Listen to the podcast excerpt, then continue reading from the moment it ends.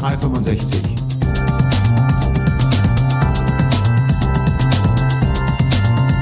Office dreihundertfünfundsechzig verstehen und nutzen. Mit Martina Grom aus Wien und Michael Grethe aus Berlin. So, ja, hallihallo und herzlich willkommen zur dritten Ausgabe des Club Office dreihundertfünfundsechzig. Grüße zu meiner Co-Moderatorin in Wien. Hallo Martina.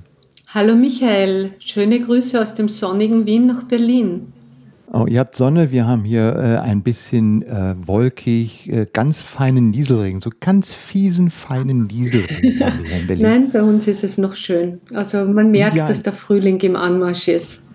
Ideales Wetter zum Podcasten. Du bist ja unheimlich viel unterwegs zurzeit. Es war ganz schwierig, mal einen, einen Termin zu kriegen bei dir. Du bist ja permanent auf Veranstaltungen unterwegs. Ja, richtig. Also man merkt so richtig, dass die Veranstaltungssaison begonnen hat. Und jetzt ähm, war ich doch auf vielen Veranstaltungen. Letztes Wochenende war der Community Open Day in München, wo ähm, sich alle M V Ps oder die, die teilnehmen konnten, aus der DACH-Region getroffen haben und eben Freitag und Samstag bei Microsoft in München waren und dort ein paar Vorträge gehabt haben, sich ausgetauscht haben, genetzwerkt haben, also alles, was, was man so macht darüber. Und das war, das war eigentlich sehr nett. Und am Dienstag, also vor zwei Tagen, war ich dann auf der SharePoint-Konferenz in Erding, also auch wieder in München, habe dort zwei Vorträge gemacht, gemeinsam mit meinem Kollegen. Da ist es mir um Development gegangen. Ja, und jetzt, jetzt steht da noch bald die Ignite und die Build und alles Mögliche am Programm. Aber du bist, ja, glaube ich, auch relativ viel unterwegs, oder? Ja, aber gezielter und vor allen Dingen hauptsächlich lokal in Berlin. Ich habe irgendwie entdeckt, obwohl ich nun schon ewig hier in Berlin lebe, dass äh, mittlerweile sich hier außerhalb unserer Microsoft-Blase, wie ich immer so schön sage, doch unheimlich viel tut. Es gibt ganz viele Meetups hier in Berlin. Wir haben eine tolle Start-up-Szene. Wir haben eine interessante ähm, ja, äh, Gründerszene hier in Berlin. Und ähm, ich war letztes Wochenende, deshalb war ich nicht auf dem Community Open Day, auf dem Barcamp Berlin. Nach vielen Jahren, ich glaube nach sechs Jahren, hat sich mal wieder jemand ähm, die Mühe gemacht, ein Barcamp, ein offenes Barcamp zu organisieren. Und das ist ganz toll gewesen. Ähm, waren knapp hundertsechzig Leute mit dabei und ich habe da unter anderem auch ausführlich eine Session gehalten über das Thema Podcasting und ein bisschen vorgestellt, was wir hier so machen, mit welcher Technik wir arbeiten, wie das angenommen wird. War super spannend und man muss nicht denken, dass man auf so einem Barcamp dann nur, ich weiß nicht, Nerds oder ähm, irgendwelche, äh, ich weiß nicht, äh, ja, Menschen trifft, von denen man keine, die im Mac-Universum leben oder ähnliches. Nein, ich habe auch längere Gespräche über SharePoint und über OneNote geführt. Also ähm, war, war richtig toll, war richtig spannend. Und ich habe live von dieser Veranstaltung ähm, gestreamt per Audio über den Spreaker-Dienst. Das hatten wir hier auch schon mal von Konferenzen gemacht und hat auch wunderbar geklappt. Also so ein Thema wie Audio als Kommunikationsmittel ist ähm, interessant und äh, ich habe auch gesehen, das war äh, gutes Interesse da. Ähm, einige Podcaster waren da. Ähm, ja, spannend jedenfalls. Ja, und nächste Woche bin ich auf der CeBIT, hatte ich glaube ich auch schon gesagt, am siebzehnten dritten Da findet unter anderem die CeBIT Social Business Arena statt. Das sind wieder drei Tage, wo sich so die ganze Social Business Szene trifft. Und da gibt es von morgens bis abends Panel Sessions, Fireside Chats, Keynotes. Und alles dreht sich halt um das Thema Social besser und sozialer Arbeiten. Und ich bin auf einem Diskussionspanel mit dabei, der hieß, äh, das hieß eigentlich mal irgendwas mit Brotkrumen im Intranet, habe ich aber gerade gesehen, die Überschrift hat sich jetzt geändert und heißt Herausforderungen und Potenziale bei der Intranet-Konzeptentwicklung. Äh, geht aber ums Ähnliche, wie baue ich ein, ein Intranet auf, woran sollte ich da denken. Bin mal gespannt, wie die Diskussion wird und ansonsten äh, schaue ich mich natürlich auf der CeBIT auf dem Microsoft-Stand um und ich werde mal gucken, es sind einige Firmen da, die auch was zu SharePoint und Office dreihundertfünfundsechzig anbieten und einen zweiten Tag habe ich mir gegönnt, der wird sich mit dem Thema Internet der Dinge beschäftigen, weil auch da gibt es vieles und es lohnt sich da mal reinzugucken, wie das aussieht. Ja, das ist so ein bisschen, was ich tue, oh, macht auch viel Spaß und ansonsten gucke ich in die News rein, um mal diesen harten Übergang zu finden. Ähm, und äh, wir haben äh, seit unserer letzten Sendung ist wirklich viel äh, an Informationen ähm, online gegangen, auch aus, um, rund um Office dreihundertfünfundsechzig. Ähm, wir haben schon überlegt, ob wir hier vielleicht irgendwann mal statt vier Wochen alle zwei Wochen was machen sollten. Ein Thema hat mich ähm, besonders interessiert, das ist das Thema I S O und I E C siebenundzwanzig null achtzehn. Du bist ja da so ein bisschen tiefer drin. Was muss ich mir denn darunter vorstellen, liebe Martina? Also das ist ein, ein Zertifizierungsstandard für Office drei, also den Office dreihundertfünfundsechzig jetzt erfüllt, und zwar seit ganz kurzer Zeit. Ich glaube, das Announcement, das rausgegangen ist, war am sechzehnten Februar, wo eben dann auch ähm, festgelegt worden ist, ähm, dass sowohl Microsoft Azure als auch Office dreihundertfünfundsechzig und Dynamics C R M Online diesen Standard jetzt auch erfüllen. Und ähm, dass sie das dann auch mit reinnehmen können. Also das ist etwas, wo Microsoft ein, ein ganz großer Vorreiter ist aus meiner Sicht, weil es im Moment das bekannteste Public Cloud Angeboten, äh, Angebot ist, das einfach so viele Zertifizierungen in Richtung Datenschutz und Datensicherheit auch zur Verfügung stellt und auch erfüllt. Es war letztes Jahr schon so, dass auch die Europäische Union das Service freigegeben hat mit dem äh, Paragraph neunundzwanzig oder dem Absatz neunundzwanzig und jetzt mit dem I S O siebenundzwanzig null achtzehn, was ein relativ neues Service ist, dass sie halt auch hier garantieren, dass sie vollständig ähm, diese Anforderungen erfüllen können. Da geht es um die Verarbeitung von personenbezogenen Daten für äh, Protokollierung, ähm, entsprechend wer hat Zugriff darauf. Und das alles ist in der I S O geregelt, und ähm, diese I S O-Zertifizierung hat Microsoft jetzt also ähm, erlangt, wie man das so sagt. Richtig, und da werden ähm, verschiedene Regeln auch mit ab, abgedeckt, und zwar, und das ist eines der wichtigsten, was ich auch immer wieder mit Kunden diskutiere, wem gehören die Daten und wer hat die Kontrolle über diese Daten. Und das ist auch ganz wichtig, dass das hier einfach mit drinnen ist, auch in dieser Zertifizierung, dass da einfach steht, das sind ähm, deine Daten, du bist in der Kontrolle dieser Daten. Und ein zweites ist zum Beispiel, dass, ähm, dass natürlich mit den Daten, dass die nicht abgegriffen werden, dass es weder Marketing noch Werbung noch sonstige personenbezogenen ähm, Analysen über diese Daten laufen. Also es ist wirklich so, dass, dass in, in Office dreihundertfünfundsechzig und Microsoft Azure diese Daten noch vollständig, also da nichts, nichts weiteres passieren kann. Was auch interessant ist, und das kommt auch immer wieder, und das stellen auch ähm, Kunden sehr oft in Frage, ist, wer betreibt dann das Data Center? Mit welchen Lieferanten arbeitet ihr zusammen? Ähm, wer könnte Zugriff auf die Daten noch haben? Könnten ja sein Callcenter oder sonstige Sachen, ähm, die den Support leisten. Und auch da ist es so, dass durch diese Zertifizierung geregelt wird, dass Microsoft das auch veröffentlicht, wie die Daten verarbeitet werden, wo die Daten in der Lokation sind, also wo die Datenlocation ist, und welche ähm, möglichen Lieferanten auch in Supportfällen drauf zugreifen. Ja? Und was auch noch interessant ist an, an siebenundzwanzig null achtzehn ist, ähm, dass es eine Information gibt, wenn es an, an Zugriff auf die Daten von einer Regierungsbehörde geben könnte. Und ähm, das sind Law Enforcement Requests, die eben die es gibt und wo ja auch schon mehrere große Hersteller wie eine Facebook oder Google, Microsoft schon seit Jahren auch diese ähm, Transparenz-Reports veröffentlichen und die man auch im Internet dann auch abrufen kann. Und auch das ist dann hier einfach drinnen. Und das ist natürlich extrem spannend und das sichert einfach das Service weiter ab. Und damit bekomme ich auch viel, viel mehr Vertrauen oder kann viel mehr Vertrauen bilden. Und, und wie gesagt, Microsoft ist da der Erste.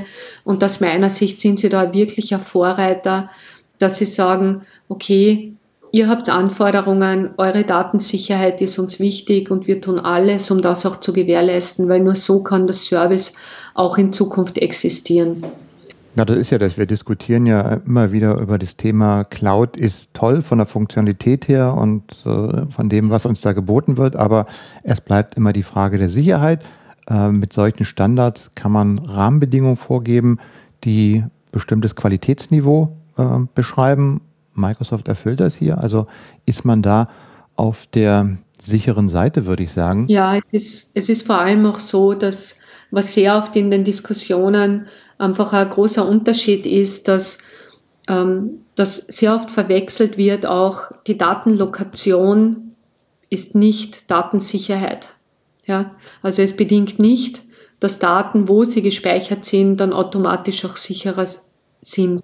Und das muss man einfach auch einmal ähm, bestehen, verstehen und dann auch verarbeiten können. Es ist ja zum Beispiel so, diese Diskussion führe ich sehr viel mit Kunden, ist ein europäisches Daten- oder ein europäisches Rechenzentrum ist einem deutschen Rechenzentrum oder einem österreichischen Rechenzentrum rechtlich gleichgestellt.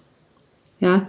Also es ist nicht so, dass ein deutsches Unternehmen gezwungen wird, die Daten auch tatsächlich in einem deutschen Rechenzentrum zu lagern.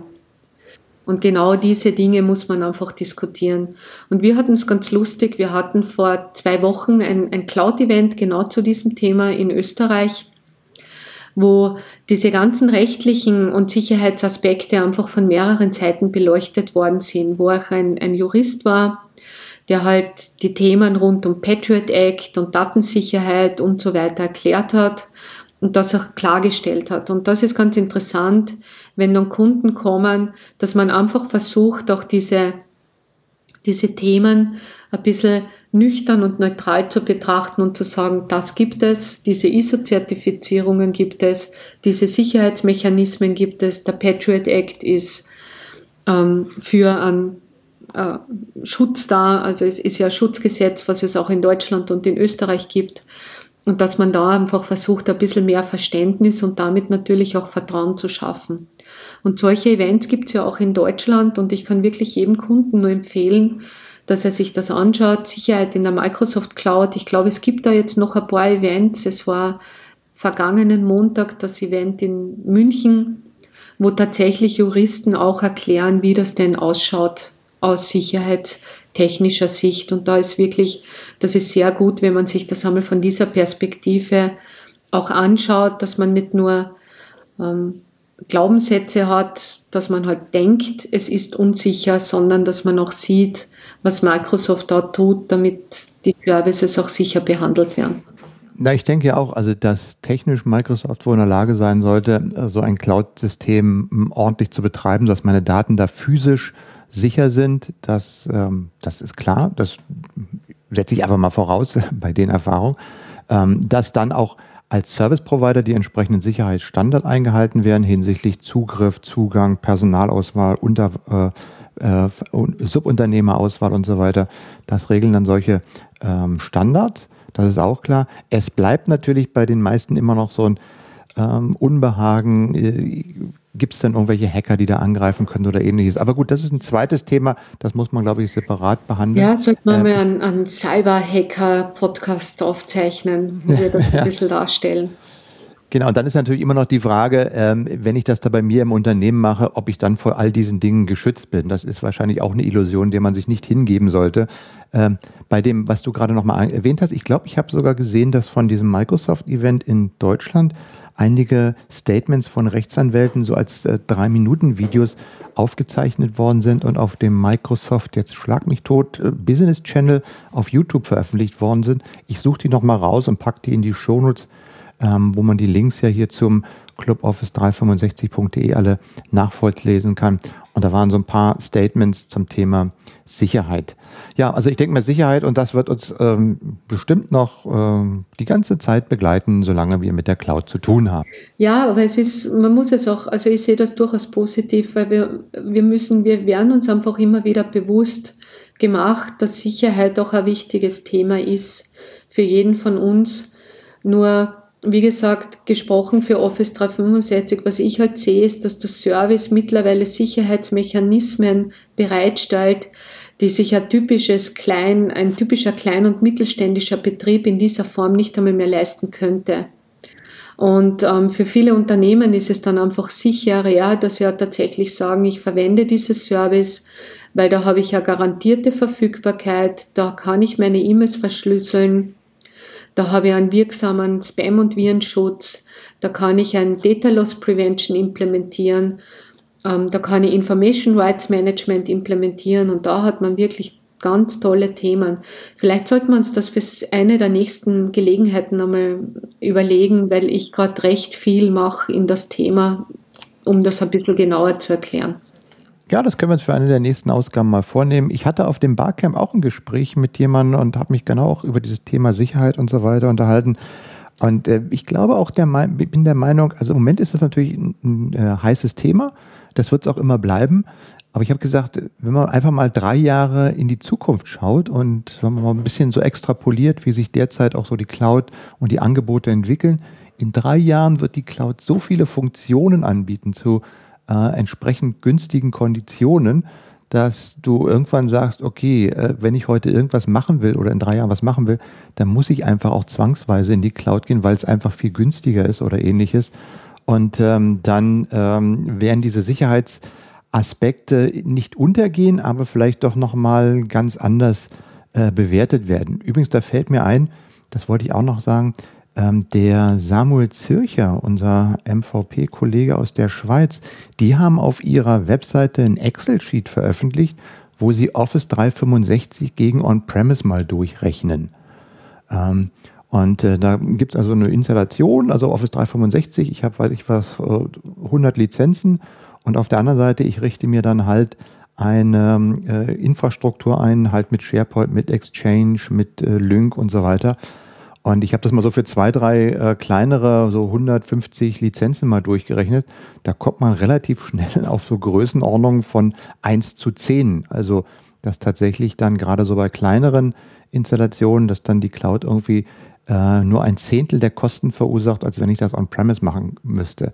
Äh, ich werde das auch mal verlinken, kann jeder mal reingucken, wie weit das jetzt tatsächlich ähm, im Einzelfall natürlich stimmt, mag dahingestellt sein, aber es gibt mal so einen Eindruck, äh, mit, mit welchen Größenordnungen man da zu rechnen hat. Ne? Also das ist ähm, definitiv, die Vorteile der Cloud sind Funktionalität und äh, definitiv die Kosten. Ja, definitiv. Es gibt ja, ich kenne ja auch solche T C O-Modelle, ich rechne die auch oft mit Kunden durch. Und da ist es einfach immer ganz spannend, dass man dann, da betrachtet man ja viele Bereiche, da betrachtet man ja auch, was kostet mich der Strom in meinem Rechenzentrum und was kostet mich die Klimaanlage. Und da gibt's dann allerlei äh, Themen, die man mit den Kunden besprechen müssen, weil wir sind in einer Welt der Virtualisierung. Und dann sagen auch viele, naja, ähm, der Rechner ist, ist sowieso virtualisiert, also der kostet mich nicht mehr, aber Faktum ist, ich brauche eine viel kleinere Infrastruktur, auch für virtualisierte Rechner, wenn ich standardisierte Services einsetze. Und das ist einfach definitiv ganz interessant. Und es gibt ja auch eine Statistik, die besagt, dass achtzig Prozent der C I Os den Strombedarf ihres Rechenzentrums nicht nennen können, weil sie ihn nicht kennen. Und das ist ein bisschen so, Strom kommt aus der Steckdose, zahle ich eh monatlich, aber da hat man dann doch tatsächlich zum Teil beträchtliche Einsparungen. Und bei diesen Berechnungsmodellen ist auch immer etwas, was sehr stark zu tragen kommt, sind natürlich die Migrationsaufwände. Wenn ich zum Beispiel vier Jahre auf einer Exchange-Plattform bleibe und dann irgendwann auf die neue Version migrieren muss, dann brauche ich neue Hardware, muss die Software einspielen und das alles. Und das kostet dann natürlich zusätzlich Geld. Das stimmt mhm. schon. Ja, ja. Okay, ähm, lass uns das Thema an der Stelle mal abschließen. Wir werden, wie gesagt, zum Thema Sicherheit äh, bestimmt in den nächsten Ausgaben auch nochmal was intensiver machen. Falls ihr, ähm, wie sagt ihr schon, am, am Hörgerät, nein, nicht Hörgerät, am, an den Empfangsgeräten, wie man früher so schön immer sagte, falls ihr bestimmte Fragen dazu habt, könnt ihr uns die ja gerne schreiben. Und wir nehmen die dann gerne mit auf ähm, als Anregung und als äh, Grundlage für das, was wir dann in Zukunft in den Podcast machen werden. So, zu News, ich habe noch ein ganz kleines Schnipselchen, ähm, und zwar betrifft das OneNote und leitet dann eigentlich auch gleich zu unserem ersten Hauptthema über, dass äh, Microsoft das äh, Paket mit OneNote mal wieder auf dem ähm, Apple-Tablet, auf dem iPad abgedatet hat und ich habe jetzt auch Handschrifteingabe in diesem Bereich. Das, was also bisher immer nur auf dem Surface stattfand, kann ich jetzt auch auf dem iPad machen. Und nutzt du das auch schon, Michael? Äh, nö. Also ich habe es natürlich ausprobiert, aber, und da muss man natürlich ganz klar sagen, es gibt noch einen Unterschied. Äh, wenn du das zum Beispiel auf dem Surface drei machst, dann hast du ja da den Stift und irgendwie ist auch die Art und Weise, wie der Stift auf dem Surface funktioniert, viel näher daran, wie tatsächlich ein Stift funktioniert. Mit dem Stift auf dem iPad zu arbeiten, also mit dem Finger ist es eh schon, äh, also bei meinen filigranen Fingern, ähm, also ich kriege ein Männchen hin, aber so fein zu zeichnen ist dann doch nicht das, äh, wozu ich in der Lage bin. Und mit dem Stift ist das auch nicht so das Tolle. Aber ich sage mal, man kann einfach was unterstreichen. Du, hast du einen Stift für dein iPad? Ich habe so einen Stift, aber das Ding ist, äh, ja, es funktioniert, aber ich sag mal, technisch geht's, aber es ist nichts, was ich praktisch tatsächlich auch nutze, weil es ist dann, da, ich habe ich hab keinen echten Vorteil davon, da ich jetzt keine Gemälde darauf mache und auch in meinem OneNote, äh, ja, dann kann ich einfach mal, ist jetzt relativ einfach, dass ich mal ein Ausrufungszeichen irgendwo hintersetze oder einfach schnell mal was einkringel oder ähnliches. Das ist äh, super, dass das jetzt auf dem iPad geht, aber ähm, da unterscheiden sich die beiden doch noch. Ich glaube, mit dem, mit dem Surface drei, du hast ja eins, ne? Ich habe ein Surface drei, aber ich, ähm, und da muss ich auch ganz ehrlich sagen, ich kenne sehr viele Surface drei Benutzer, die sind total begeistert von der Stifteingabe und die sagen halt, sie schreiben jetzt alles mit. Nur ich bin, ich bin mittlerweile so digital, ich glaube, ich kann gar nicht mehr schreiben mit dem Stift. Und deswegen verwende ich den auch ganz selten. Er ist toll, er gibt ein wirklich tolles Schreibgefühl. Nur ich bin mittlerweile, ich fühle mich persönlich einfach sicherer, wenn ich etwas mittippe, als dass ich es mitschreibe. Das ist einfach eine Gewohnheitssache auch. Ja.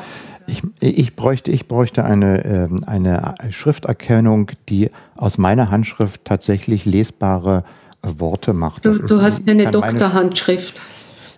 Ich möchte so hoch nicht greifen. Ich habe eine Sauklaue, haben wir in Berlin gesagt. Also äh, das ist nicht so ordentlich. Ich muss manchmal selber überlegen, was ich vor zwei Minuten geschrieben habe. Ähm, deshalb ist da ein bisschen äh, klare Texteingabe für mich wahrscheinlich auch hilfreich. Ja, vielleicht, ja, aber vielleicht mich, sollten wir ja. aber Cortana nutzen und dann einfach gar keine Stift- oder Tastatureingabe mehr machen. Ja, ich habe Cortana auch schon mal ausprobiert, so ganz sanft. Ähm, Das, glaube ich, könnte in Zukunft doch was ganz Ordentliches sein. Beziehungsweise auf Google gibt es ja auch die Google-Spracheingabe. Ähm, das funktioniert eigentlich so schon für diese Allerwelts-Sachen, die du, sag mal, bring mich mal zur nächsten Tankstelle oder so weiter.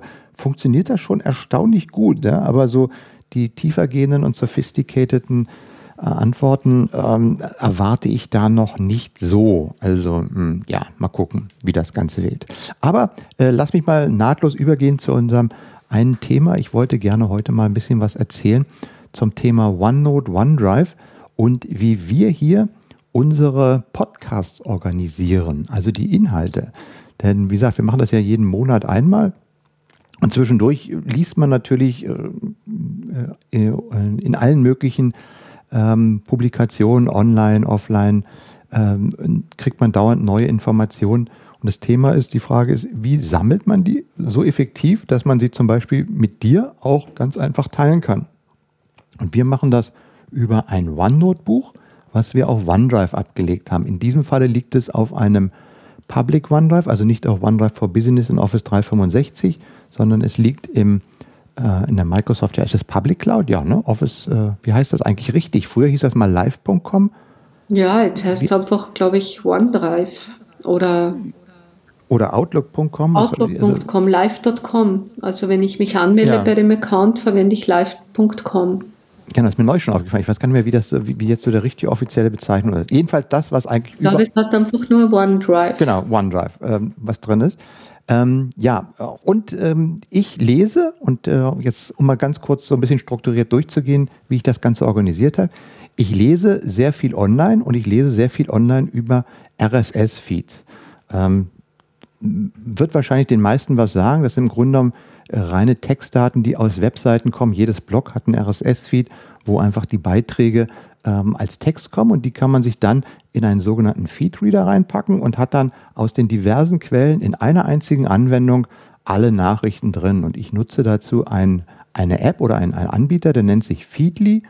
Und in Feedly habe ich alle meine Nachrichtenquellen abonniert. Da ist ein Spiegel drin, da ist eine Netzpolitik drin, da ist das Microsoft Office Blog drin, da ist äh, das Blog von der Martina drin, da ist das Blog von vielen, vielen anderen SharePoint-Leuten drin. Ähm, all die R S S-Feeds habe ich dort eingebunden und kann das dann quasi wie eine Zeitung entsprechend durchschauen und habe das alles in einem Bereich. Und dadurch, dass die R S S-Feeds sich immer automatisch aktualisieren, ist meine Zeitung in meinem Feedly quasi auch immer tagesaktuell. Ähm, und ich kann dort die entsprechenden Nachrichten sehen. Feedly äh, gibt es als kostenlose Version in einer kostenpflichtigen Version. Das ist, glaube ich, ich weiß gar nicht, vier Euro oder fünf Euro pro Monat. Ähm, kann man dann direkt aus Feedly die äh, Artikel, die man liest, nach OneNote kopieren. Da gibt es oben ein Symbol, drücke rauf und dann exportiert er mir automatisch den Artikel sofort nach OneNote. Was schon mal cool ist, weil ich lese es, drücke auf den Knopf, ab ist es in OneNote. Ähm, schon nicht schlecht, hat aber so ein paar kleine Nachteile, weil egal was ich lese, es landet immer an der gleichen Stelle im gleichen Notizbuch in OneNote und ich müsste es dann später irgendwo in das Notizbuch verschieben, was ich mit dir teile. Und äh, insofern gibt es da allerdings einen weiteren Dienst im Internet, der nennt sich If This Then That. Äh, mittlerweile heißt er nur noch If, aber If This Then That, i f t t t punkt com. Das ist ein Automatisierungsdienst. Und der funktioniert im Prinzip so, dass ich verschiedene Kanäle baue, äh, die dort vorhanden sind. Also ein Kanal kann zum Beispiel eine E-Mail sein, ein Kanal ähm, kann eine Nachricht auf dem Smartphone sein. Das kann aber auch ein OneNote sein, das kann aber auch ein Feedly sein und damit habe ich schon meine beiden Komponenten. Ich kann also ähm, dort sagen, äh, liebes If This Then That, hier ist mein Feedly, da kannst du mal nachgucken, was ich dort an äh, Informationen habe. Und auf der anderen Seite kann ich sagen, Feedly, hier ist, äh, If This Then That, hier ist mein OneNote-Buch, da kannst du was hinschreiben. Und jetzt kann man in Feedly äh, Kategorien definieren, sogenannte Tags. Und ich kann mit diesem If This Then That diese Tags auslesen. Also ich lese einen Artikel und sage, hey, dieser Artikel könnte interessant für unseren Club Office dreihundertfünfundsechzig Podcast sein. Dann tagge ich den einfach mit dem C O dreihundertfünfundsechzig Tag und das äh, If This Then That im Hintergrund schaut immer regelmäßig in meinem Feedly nach und wenn da ein Tag gesetzt ist, dann guckt er nach und sagt, oh, äh, ein Tag ist gesetzt worden, C O dreihundertfünfundsechzig, was soll ich denn damit machen? Und da steht dann drin, gehe bitte in das OneNote-Buch, was ich mit der Martina teile, das Club Office dreihundertfünfundsechzig OneNote-Buch und lege dort bitte diesen Artikel ab. So, und damit kann ich relativ schnell, wenn ich irgendetwas habe, einfach auf äh, in meinem Feedly taggen und weiß, äh, ein bis zwei Minuten später, je nachdem wie schnell dieses System im Hintergrund funktioniert, ist der Artikel dann in meinem OneNote mit drin. Und äh, wenn es sich dann entsprechend gesynkt hat und auch bei dir gesynkt hat, haben wir sofort die Artikel mit da drin, dann fangen wir das und dann kann ich mich irgendwann, bevor ich mit dir den Podcast mache, dann mal hinsetzen und äh, die Artikel nochmal durchgehen, vielleicht das, was dann doch nicht so interessant ist, wieder rausschmeißen. Das Ganze sortieren wir uns dann auch ein bisschen nach verschiedenen Themenblöcken und wir haben dieses OneNote-Buch natürlich geshared. Du kannst genau darauf zugreifen, du kannst deine Kommentare da reinschreiben, du kannst deine Informationen reinpacken und damit habe ich so ein komplettes Päckchen, was ähm, mir es relativ einfach macht, diese Informationen zu teilen. Und nun mache ich ja noch ein paar andere Podcasts und noch ein paar andere Dinge.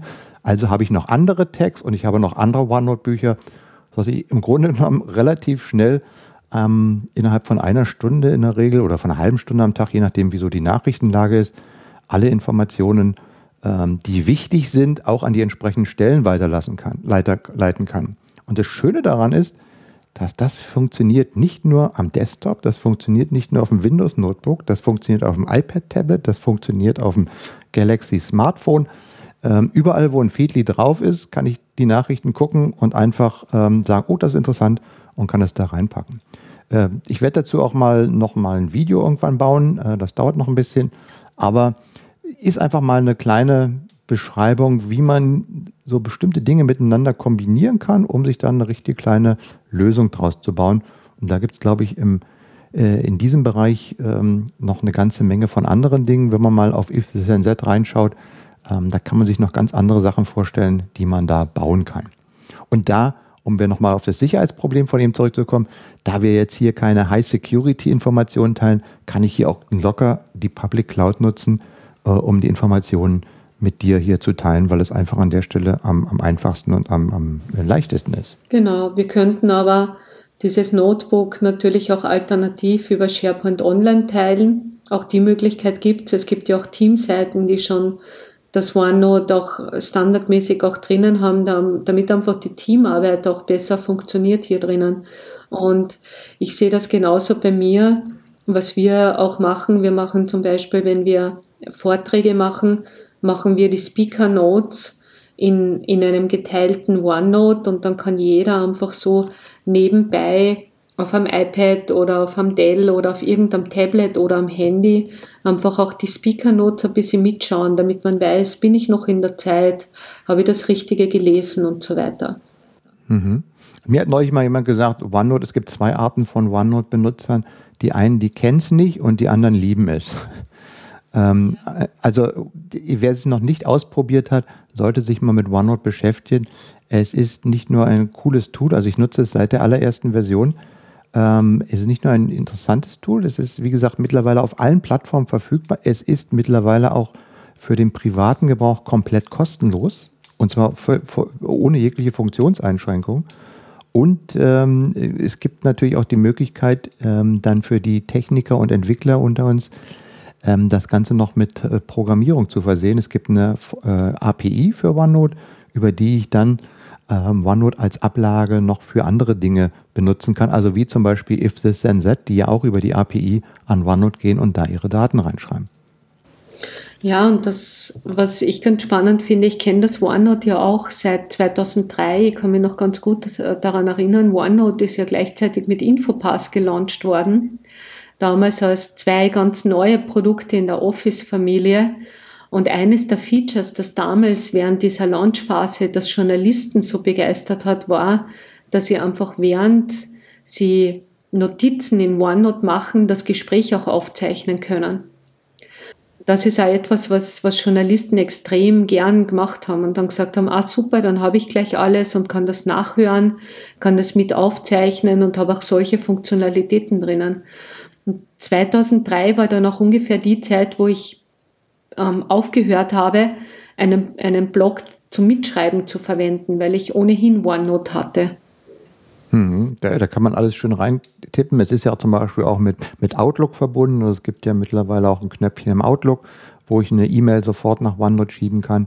Es gibt Plug- Plugins für die ganzen Browser, wo ich eine Webseite, die ich im Browser finde, nach OneNote schieben kann. Oder was auch, was auch praktisch ist, ist die Office Lens, die du auf deinem Handy installieren kannst, mit der du jetzt mittlerweile auch Visitkarten abfotografieren kannst und der schickt dir die dann nach OneNote und rechnet die um in eine Kontaktdatei. Auch das genau, das hatten wir, das haben wir, glaube ich, beim letzten Mal schon, da hat es mich schon mal gefragt, weil ich hatte es mal ausprobiert und wie gesagt, mit Standard-Visitenkarten geht das ganz gut und auch die Texterkennung, die da drin ist, ist, ist richtig spannend. Und es gibt für OneNote ähm, eine komplette ähm, Applikation, ich glaube, die gibt es schon seit äh, Oktober. Und zwar äh, nennt sich das OneNote Class Notebook Creator. Und zwar ist das eine Applikation gerade für Schulen äh, und äh, ja, für Schulen, Studenten, also für, für Klassenraum-Szenarien. Das ist nicht nur ein OneNote-Buch, sondern das ist eine ganze Applikation, ähm, wo für jeden, ähm, also wo ein Lehrer im Grunde genommen für einen Kurs oder für ein, ja, für ein Fachgebiet einfach eine Website aufsetzen kann, in der ein OneNote-Buch drin ist, die läuft auf SharePoint Online und dann gibt es da für jeden ähm, äh, Schüler ein entsprechendes Notebook, wo er seine äh, Ergebnisse und seine Fragen direkt mit dem äh, Lehrer teilen kann und was auch nur die beiden dann sehen können. Dann gibt es äh, eine zentrale Bibliothek, wo äh, Materialien für den ganzen Kurs hinterlegt werden kann. Ja, eine komplette äh, Umgebung, mit der solche Schulen und solche Lehrerszenarien organisiert werden können. Die gab es anfänglich nur in Englisch, aber mittlerweile auch in Deutsch. Ich hatte mir die mal in Englisch kurz installiert. Das ging auch relativ einfach. Ich muss mir das mal jetzt demnächst nochmal in Deutsch installieren, weil es schon toll zu sehen, wie wieder also mit dieser Applikation im Grunde genommen ich die gesamte Infrastruktur kriege, um einfach mit meinen Schülern in diesem Bereich zu arbeiten. Und das äh, äh, leitet nahtlos in die Frage rüber, ja, können denn Schulen und äh, Bildungseinrichtungen irgendwie günstig an Office dreihundertfünfundsechzig kommen? Ja, richtig, Michael. Es ist auch noch einmal zur Ergänzung an dieses OneNote für Education, also für den Bildungsbereich. Es gibt eigene Notebooks für Schüler, es gibt aber auch eigene Notebooks für Lehrer. Auch die kommen dann in die Shownotes rein, damit man das auch gleich findet. Und eben seit kurzem gibt es diese Bücher auch in Deutsch, äh, unter anderem auch in Französisch, Chinesisch, Portugiesisch und Spanisch. Und damit kann man auch das OneNote in Bildungseinrichtungen ganz gut verwenden. Und es gibt im Raum München sogar eine Schule, die das schon seit Jahren ganz erfolgreich einsetzt, dass OneNote als Unterlage auch ähm, hinzugezogen wird. Ich habe, glaube ich, neulich gestern oder in den letzten Tagen irgendwo ich, äh, wieder eins dieser vielen schnell aufgefassten Posten. Ich glaube, in Bremen war auch eine Schule, die jetzt äh, mit Office dreihundertfünfundsechzig äh, auch in diese äh, Cloud-Landschaft mit einsteigt für ihre Trainings und Schulungen. Ja, richtig. Und es ist, also das, das Angebot für Schüler und, und Studenten und Lehrer, das gibt es ja schon seit, seit einiger Zeit. Also ich kann ja Office dreihundertfünfundsechzig mit E-Mail, mit SharePoint Online, mit OneDrive for Business und mit Skype for Business als Schüler und Student und Lehrer im Plan E eins kostenlos nutzen. Und jetzt gibt es auch ein neues Angebot, das gab es auch schon letztes Jahr. Bereits im amerikanischen Raum ist eben das durch ein Student Advantage Programm berechtigte Bildungseinrichtungen auch ihren Schülern und seit Dezember auch ihren Lehrern das Office dreihundertfünfundsechzig Pro Plus zum Download kostenlos zur Verfügung geben, stellen kann. Und das ist, das ist etwas ganz Tolles, weil das bedeutet einfach, dass jeder, der in einem Lehrberuf tätig ist oder jeder Schüler, jeder Student einfach das Office auf seinem Rechner installieren kann und genau mit den gleichen Benefits. Das bedeutet, dass ich einfach ähm, das auf fünf Geräten installieren kann. Ich habe sogar das neue Office für Mac dabei, das ja jetzt in Preview ist, Office zwanzig sechzehn für Mac. Und ich kann das auf bis zu fünf Geräten einsetzen und ich habe es damit aber auch für fünf Tablets zur Verfügung oder auf meinem Mobilgerät. Und was jetzt ganz neu dazu gekommen ist, es war, es ist natürlich für die Bildungseinrichtung selber auch etwas aufwendig, dass man sagt, okay, ich muss mich jetzt einmal registrieren für Office dreihundertfünfundsechzig, muss dort einen Tenant hinzufügen. Wenn ich bezugsberechtigt bin, also über einen Volumenlizenzvertrag oder einen E S S-Vertrag, wie das in der Fachsprache heißt, dann muss ich die Lizenzen für meine Schüler und Studenten hinzufügen. Und dann muss ich im Normalfall einen Prozess entwickeln, wie der Schüler oder wie der Student dann dieses Office auch runterladen kann. Und genau dieser Prozess ist jetzt ganz stark vereinfacht worden von der Microsoft. Also es gibt jetzt für diese Hochschulen die Möglichkeit, dass sie ihre Hochschuldomain freischalten lassen. Das ist ein sogenanntes Opt-in-Verfahren. Also man schickt dann quasi, für Deutschland ist die E-Mail-Adresse bildung at microsoft punkt com, dort schickt man seine, seine Schuldomain hin und die wird dann freigeschalten. Und ab dem Zeitpunkt, wo das freigeschalten ist, kann quasi der Schüler einfach auf die Microsoft-Seite gehen, die wir auch noch ähm, dann in den Shownotes posten, und kann sich dort mit dieser E-Mail-Adresse anmelden und hat dann die Möglichkeit, das Office einfach runterzuladen. Eine Frage, du sagtest, du sagtest, ist das jetzt nur für Hochschulen, also Universitäten, oder gilt das auch für allgemeinbildende Schulen? Also das gilt auch für Schulen, ja. Also Voraussetzung ist eben ein, ein E E S oder Campus Agreement und ähm, ein Volumenlizenzvertrag. Und wenn man das dann hat, dann kann das auch eine Schule natürlich ihren Schülern bereitstellen und auch den Lehrern, ganz wichtig. Also auch die Lehrer haben dann die Möglichkeit, das Office zu laden. Mhm. Da muss man natürlich gucken, dass unsere Schulen, also wenn man mal in die Realität von Schulen schaut, wie dort so Rechnerräume teilweise ausgerichtet sind, ist natürlich dann mal eine Frage, ob die das dann alles auch verkraften technologisch. Ne? Da sind ja teilweise doch noch so alte Installationen. Das ist ja auch genau der Punkt, warum, glaube ich, Microsoft dieses Self-Signing-Portal auch zur Verfügung gestellt hat, weil jetzt muss die Schule quasi an Microsoft melden, das ist unsere Domain, unsere E-Mail-Domain und bitte lass die freischalten. Das ist eigentlich dann, das reduziert den Aufwand natürlich auf Seite der Schule oder der Hochschule beträchtlich. Und sie haben aber trotzdem ein Service, das sie ihren, ihren Schülern anbieten können. Und ich, ich hoffe, dass das wirklich viele nutzen, weil nachdem ich selber Studentin war, lange, lange Zeit und lang ist es her, ich hätte mir damals gewünscht, dass ich ein kostenloses Office bekomme. Damals hat es nur ganz wenige Hochschulen gegeben in Österreich, die über ein Campus Agreement vergünstigte Lizenzen für ihre Schüler und Studenten hergeben konnten. Und jetzt ist das Angebot einfach kostenlos und das ist schon ganz toll. Mhm. Also ich habe auch gesehen, äh, wenn ich mal so wieder mal an der Uni war und so weiter, da arbeiten natürlich viele mit, mit ihren Macs oder ähnlichen, aber du siehst auch, dass dort äh, sag mal, das Thema OneNote beispielsweise, so als Notizbuch und ähnliches, durchaus nicht unbekannt ist und dass viele auch damit arbeiten, weil es zum einen natürlich, wenn du jetzt einen normalen Windows-Rechner kaufst, der mittlerweile eigentlich überall schon mit dabei ist, ist ja eh kostenlos und äh, es muss ja auch nicht mehr unbedingt, ich würde mich jetzt wahrscheinlich ein bisschen so in die Nesseln setzen, aber so ein Vergleich mit Evernote äh, muss es ja auch nicht mehr unbedingt ähm, scheuen. Und insofern ähm, ist das schon etwas, was jetzt also nicht nur, wie ich vorhin am Anfang schon sagte, in unserer Microsoft-Blase existiert, sondern einfach auch in den Bereichen äh, immer weiter verbreitet ist. Ja? Und das ist ja auch ein... Klar. Und was da auch noch dazu kommt bei, bei, bei diesen Benefits, die es für, für Lehrer und Schüler gibt, ist, dass die dann auch gleichzeitig mit dem Office auch OneDrive for Business bekommen mit ein Terabyte Platz. Dann können sie auch ihre Office-Dokumente dort ablegen. Mhm. Finde ich auch ganz spannend. Und ganz lustig, was wir jetzt auch gelernt haben in den, in den letzten zwei Wochen, wo das dann quasi von Microsoft verkündet wurde, diese frohe Botschaft ist, dass viele Schulen einfach keine institutionelle E-Mail-Adresse haben.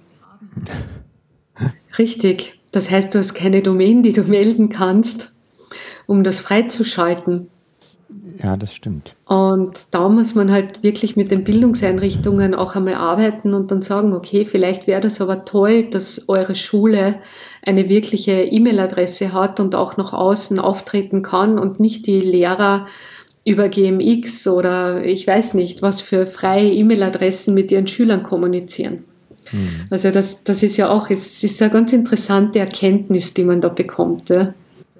Ja, wirft ja auch einen Blick darauf, wie in, in unseren Bildungseinrichtungen ähm, E D V oder das moderne Internet und ähnliches angekommen ist. Ne? Das ist, ich glaube, in den U S A wird jede Schule mittlerweile ihre eigene Domain haben oder so, ja, vermute ich mal. Ja, oder? Richtig. Und das ist, das ist echt spannend, dass dieses Thema bei uns ein bisschen wirklich hinten nachhinkt. Dass man, ja. dass man genau solche Dinge nicht hat, weil ich würde mir das auch wünschen, dass man dann sagt, okay, da gibt es für jede Schule einfach eine E-Mail-Adresse mit einer eigenen Domain, weil damit, damit hat auch der Schüler das. Und bei Hochschulen ist es natürlich viel besser, die haben alle eine Domain. Hm. Und was bei uns auch erst am Etablieren ist oder sich am Entwickeln ist, sind dann diese Alumni-Programme, die ja in den U S A gang und gäbe sind. Dass Studenten, wenn sie fertig sind, zu Alumnis werden und die Hochschule dann aber auch ihr Leben lang mit begleiten. Und das ist bei uns auch noch etwas, was sich bei manchen Hochschulen schon entwickelt, aber noch nicht bei allen. Ja, mhm. Und das, das ist ganz spannend, das ein bisschen zu beobachten. Ich bin ja ein großer Fan von, von Bildungseinrichtungen, die einfach diese Angebote auch nutzen und dann sagen, wir haben ein super Angebot, wir können euch das zur Verfügung stellen, weil ich einfach sehe, dass die Schüler und die Lehrer damit extrem profitieren.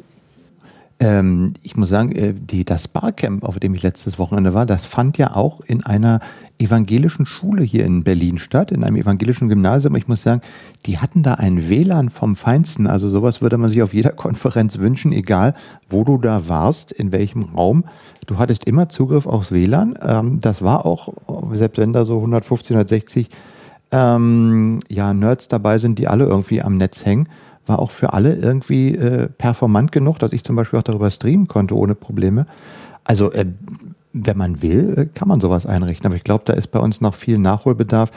Und da würde es sicherlich auch helfen, wenn ein bisschen mehr Geld in diesen Bereich fließen würde. Ja.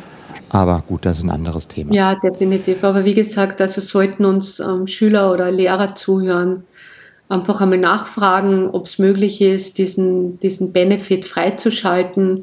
Den Prozess, der ist eh relativ gut erklärt. Also da eine E-Mail schreiben, dann wird die Domain freigeschalten und dann kann ich dieses Offer dann auch wirklich nutzen. Und das Stichwort heißt eben Office dreihundertfünfundsechzig für Bildungseinrichtungen. Richtig, genau. Okay, gut. So, dann habe ich, wir, sind wir eigentlich mit unseren beiden Hauptthemen durch, aber ich habe noch ein drittes Thema heute dabei. Wir haben jetzt ein bisschen über Informationsmanagement, ein bisschen über Schulen gesprochen. Wir haben aber auch noch ein knackiges Business-Thema dabei. ähm, denn äh, ich habe mit Markus Raths hier in Berlin gesprochen. Markus ist ein absoluter S Q L- und B I-Spezi. Mit ihm habe ich schon viele Gespräche geführt und mit ihm habe ich mich mal ausführlicher über das Thema Office dreihundertfünfundsechzig und Business Intelligence unterhalten. Sprich, was kann man eigentlich auf Office dreihundertfünfundsechzig mit Dashboards, mit Datenauswertungen, mit Excel und Ähnlichem durchführen? Ähm, da habe ich ein längeres Gespräch mit ihm geführt, das habe ich im SharePoint-Podcast veröffentlicht, aber wir haben einen kurzen äh, Abriss gemacht über das, äh, was derzeit mit Office dreihundertfünfundsechzig und B I möglich ist und was auch in der nächsten Zeit kommt. Und äh, das spielen wir an dieser Stelle jetzt einfach mal als Aufzeichnung an.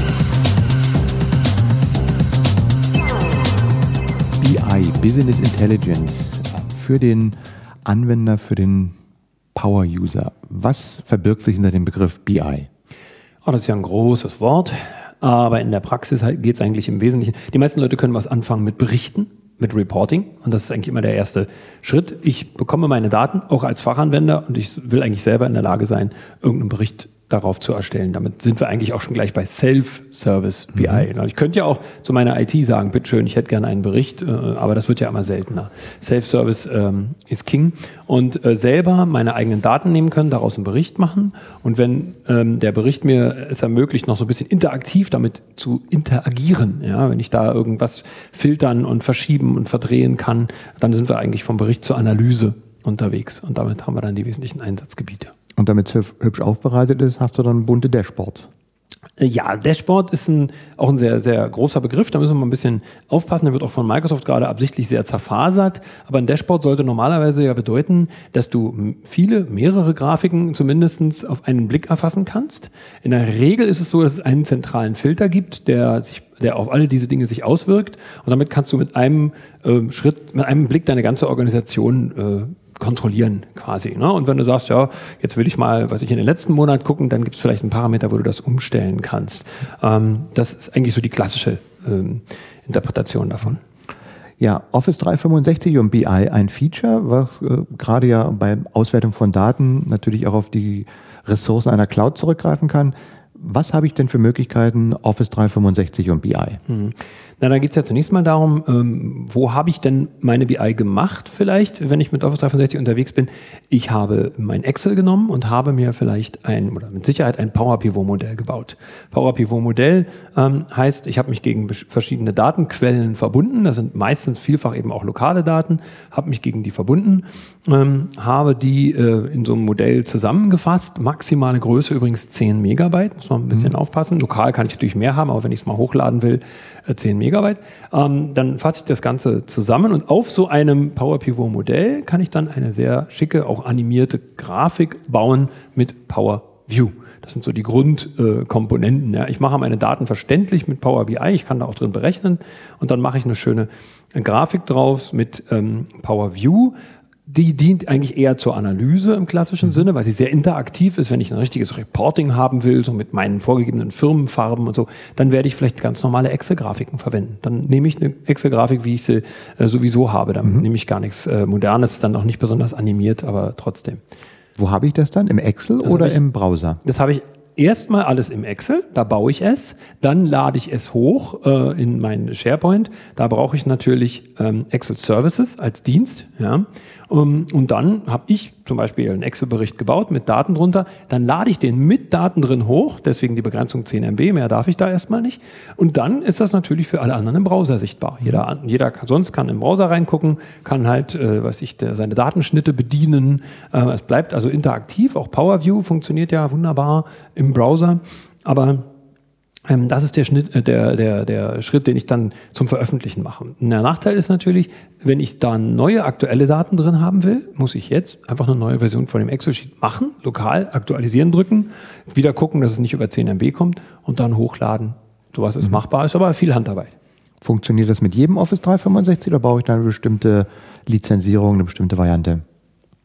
Jetzt fehlt mir genau der Begriff. Wie heißt das? Das ist äh, Office dreihundertfünfundsechzig Professional Plus ist, glaube ich, der richtige Name dafür. Mhm. Also ich brauche schon die, in Anführungszeichen, große Edition dafür. Und aber was eigentlich äh, Microsoft meint, dass man bräuchte dazu oder was man eigentlich wirklich in der Praxis auch braucht, um zum Beispiel diese zehn Megabyte Grenze mhm. zu äh, sprengen, wäre Power B I. Das ist aber ein Add-on. Das kostet wieder Geld. Okay. Und was verbirgt sich jetzt hinter Power B I? Ja, also Power B I ist so ein bisschen auch, äh, der, auch der Begriff ist sehr flexibel ausgedehnt, im Grunde auch dieses Power Pivot, Power View, das sagt ja schon der Name, mhm. das sind alles Komponenten von Power B I. Und normalerweise kosten die mich nichts, weil sie sind einfach in meinem Office mit drin, in meinem Excel, was ich dann habe.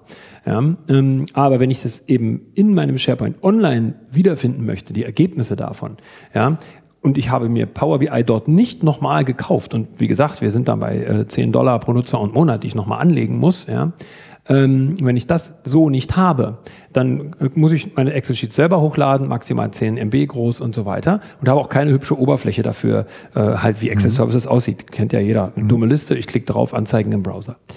Ich habe viel mehr, wenn ich diese, äh, sage ich mal, zehn Dollar pro Nase und Monat anlege, dann warten auf mich solche Power B I-Sites. Das ist nochmal was richtig, richtig schicke, kleine Websites, wo Thumbnails meiner Berichte zu sehen sind, so kleine Vorschaugrafiken, ähm, ganz elegant. Und ein ganz wichtiger Punkt, die zehn Megabyte-Grenze ist weg. Ich kann dann wesentlich mehr, ich meine, ich habe eine, im Moment ist es eine zweihundertfünfzig Megabyte-Grenze, aber weil der extrem stark komprimiert, heißt das, dass ich zwei Komma fünf Gigabyte Daten äh, auswerten kann, das ist eigentlich kein Problem. Und diese Daten können sich zeitgesteuert aktualisieren. Das heißt, er holt sich neue Daten nachts von allein. Ich muss da nie wieder ran, wenn ich einmal sowas gebaut habe. Ähm, ich kann dann äh, das, äh, den, den SharePoint-Online-Server eben machen lassen. Mhm. Das ist schon schick. Ich habe jetzt gelesen, dass Power B I irgendwie Office dreihundertfünfundsechzig verlässt, dass es teilweise kostenfrei ist. Äh, was tut sich da gerade? Ja, also äh, man muss sagen... Äh, Es löst sich zumindest von, von Excel oder von verschiedensten Excel-Add-ins. Die sind ja nun da. Also zum Beispiel Power Pivot ist ja ein Add-in von Excel, wird es auch bleiben. Es nimmt ja keiner raus. Power View ist es eigentlich genauso. Aber ich denke, das Produktteam war sich da sehr sicher. Sie haben jetzt einen eigenen Client dafür, einen Power B I Designer. Es hat viel zu viele Anwender gegeben, die offensichtlich gesagt haben, Mensch, Power B I ist super toll. Ich möchte wahnsinnig gerne damit arbeiten. Auch im Zusammenhang vielleicht mit SharePoint Online. Aber ich habe zum Beispiel lokal noch Excel zweitausendzehn und äh, mein Konzern hat überhaupt keine Lust auf Upgrade. Und das hat offensichtlich so viele behindert, dass sie gesagt haben, okay, wir nehmen nur diese Funktionalitäten raus, also ähm, insbesondere ähm, die, die Darstellung der, in den Berichten und eben auch so ein bisschen das, das, äh, ja, das Zerknautschen, Saubermachen von Daten. Dafür gibt es Power Query, ja, ähm, aus denen, äh, wo man die Daten vorbereitet, bevor sie ins Modell kommen. All diese Dinge sind rausgekommen. Es ist ein eigener Client entstanden, ähm, den man aus eigenen Power B I-Webseiten runterladen kann. Und mit diesem unabhängigen Client braucht man eigentlich kein Office dreihundertfünfundsechzig lokal mehr. Man kann da mit einer alten Version arbeiten. Mhm. Aber du brauchst im Hintergrund die Cloud. Wenn ich das veröffentlichen will, brauche ich in jedem Fall die Cloud. Das hängt sogar unmittelbar an der Cloud dran. Ich muss mhm. mich da anmelden äh, bei, bei Power B I, deswegen auch diese zus- zusätzlichen äh, äh, neun Dollar. Ähm, ich melde mich da an, ich lade von dort aus den Client auch runter. Bedauerlicherweise ist es keine äh, Click-to-Run-Applikation, also ich muss schon nochmal mit meinen Administratoren reden, mhm. äh, um das zu installieren. Aber dann baue ich eben solche Auswertungen und Berichte, auch Mashups mit verschiedenen Datenquellen baue ich lokal und kann sie dann einfach, kann sie auch lokal abspielen. Speichern. Ich kann sie aber auch in die Cloud hochladen und dort sind sie dann für alle sichtbar und dort aktualisieren sie sich von allein.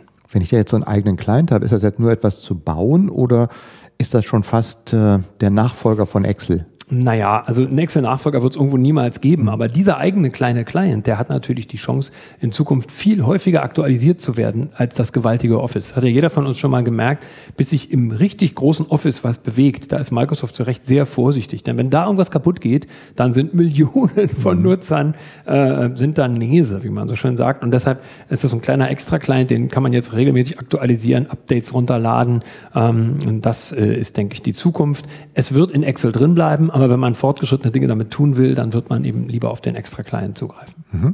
Wie kann ich denn jetzt starten mit, mit Power B I? Was, was wären so die ersten Schritte, wenn ich das machen möchte? Ich also, brauche erstmal Office dreihundertfünfundsechzig. Äh, ich bräuchte, naja, nicht, nur gar nicht unbedingt. Ja. Wenn ich einfach nur anfangen will, mhm. in Office zweitausenddreizehn äh, reicht mir im Vorkommen aus, genau genommen reicht sogar schon Office zweitausendzehn, da schämt man sich ja halt fast das zu sagen. Ähm, ich kann ja das Power Pivot Add-in, äh, ich gehe einfach auf power pivot Punkt com, das ist überhaupt ein ganz guter, mhm. guter Platz zum Anfang. power pivot Punkt com, lädt sich das Add-in dort runter. Wenn man Office zweitausenddreizehn hat, braucht man es gar nicht erst, dann hat man es schon. Ja, lädt sich das runter und fängt erstmal an, seine eigenen Daten zu so einem Excel-Datenmodell zusammenzufügen. Und das ist wirklich der größte äh, Schritt. Da wird der Endanwender zum Modellierer, könnte mhm. man sagen. Ja, ähm, das ist nicht trivial. Also ruhig mal damit anfangen. Wer schon da sagt, ach nö, dass dieser Umgang mit Tabellen und Verbindungen, der, der sagt mir gar nicht zu, ja, der kann an der Stelle eigentlich schon fast aufhören, weil das ist mhm. schon wichtig. Man muss verstehen, äh, wo seine Daten herkommen, wie sie zusammenhängen und kann die dann nach außen äh, einfacher und besser für andere darstellen. Und ähm, dann der nächste Schritt quasi Power B I sich anschauen und äh, in Richtung Modelle in die Cloud gehen. Genau, also die Modelle lokal bauen, die sind ja zunächst mal im lokalen Excel auch drin, man braucht dafür auch keinen Power B I Designer, das kann man alles später machen, ähm, der macht dann nochmal eine andere Oberfläche drüber. Wenn man diesen Schritt erstmal gegangen ist, dann äh, denke ich, hat man ja lokal in seinem Excel schon mal eine Menge spannende Sachen drin und die wird man veröffentlichen wollen und dann mhm. wird der nächste Schritt sein, um sich zu überlegen, ähm, ist das größer als zehn Megabyte, will ich, dass sich das automatisch aktualisiert und dann muss Power B I äh, gekauft werden, quasi mhm. als Add-on äh, zum Office äh, dreihundertfünfundsechzig E drei oder E vier Plan. Mhm. Abschlussfrage, wie siehst du so in den nächsten zwei, drei Jahren die Entwicklung gerade in diesem Thema B I? Mhm. Also das ist ein, das, was Microsoft sich wünscht, das ist ja immer nicht ganz unbedingt das, was die Leute dann machen, mhm. aber was Microsoft sich zurzeit wünscht, und das ist schon begeisternd, ist Folgendes. Im Zusammenhang mit Power B I bieten sie vorgefertigte Analyse komplette Analysesysteme mit Reporting, mit äh, Datenaufbereitung, mit automatischer Aktualisierung fertig an, die man meistens auch kostenlos sofort nutzen kann, wenn die Daten in der Cloud sind. Wenn man zum Beispiel, ich sage mal, was naheliegend ist, ein Dynamics C R M online hat, ne? So. Mhm. Und ich will diese C R M-Informationen äh, analysieren. Ja, dann brauche ich nur einmal auf den Knopf klicken, muss sagen, hier, das, da ist mein Account, ja, und dann verbindet er sich mit diesem Account damit und füllt mein Datenmodell ähm, mit den Daten aus meinem C R M und dann habe ich sofort einen Dashboard und kann gucken, wer ist mein bester Vertriebler, wer hat, wo sind meine Optis mit dem meisten Geld dahinter und so weiter. Dasselbe gilt auch für so äh, lustige Sachen wie Salesforce zum Beispiel. Das, ich meine, wie viele mhm. Salesforce-Integrationslösungen gibt es überall, mhm. weil es eben eine Cloud-Anwendung ist und man die Daten irgendwie auch mal lokal auswerten will. Die ist da bereits fertig drin. Oder äh, für uns Entwickler gibt es zum Beispiel GitHub. Ja, ähm, da will man einfach nur sehen, ähm, wie viele meiner Entwickler haben jetzt welche Versionen ausgecheckt, eingecheckt, wie aktiv waren die, wie viele Zeilen Code haben die produziert. Dafür gibt es ein fertiges Dashboard, in mein, was dann sofort in meinem Power B I mhm. laufen kann. Und äh, hier sieht Microsoft auch eine riesen Partner-Opportunity. Also Partner, die ihr irgendwas in der Cloud als Datenquelle anbietet, macht dafür eine Analysemöglichkeit mit Power B I und bietet es dann direkt über die Microsoft-Webseite an. Mhm. Okay, Markus, vielen Dank für den Einblick. Sehr gut.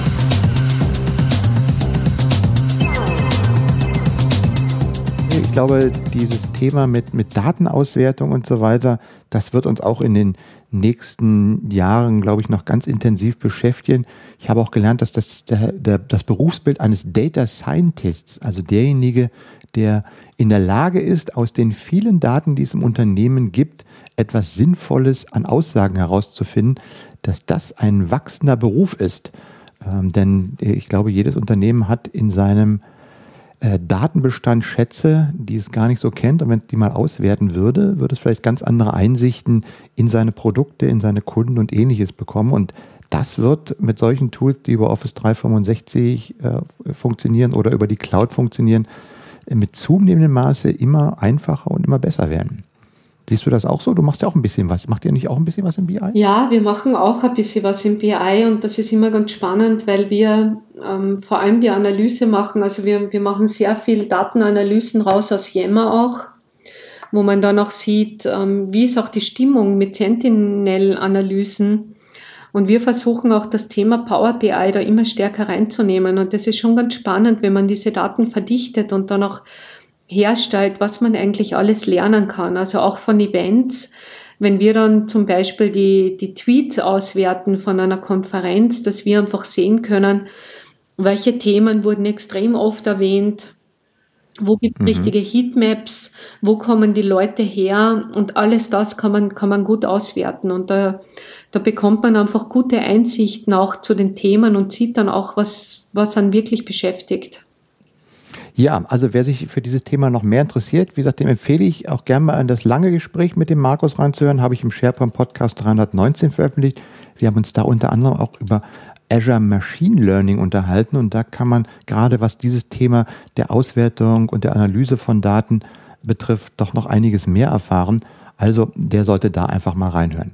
So Martina, jetzt kommen wir knallhart an die sechzig-Minuten-Grenze für unseren heutigen Podcast. Ähm, ich glaube, damit haben wir ähm, unser, nicht nur unser Soll, sondern auch unseren Spaßfaktor erfüllt. Ähm, haben wir noch was zu sagen? Ja, ich hätte schon noch was zu sagen, und zwar, ähm, liebe Zuhörer, bitte gebt uns weiterhin Feedback. Wir haben sehr viel Feedback erhalten. Wir haben positives, wir haben auch negatives Feedback bekommen. Wir sind einfach angewiesen dafür, damit wir wissen, sind wir in der richtigen Richtung, was interessiert euch.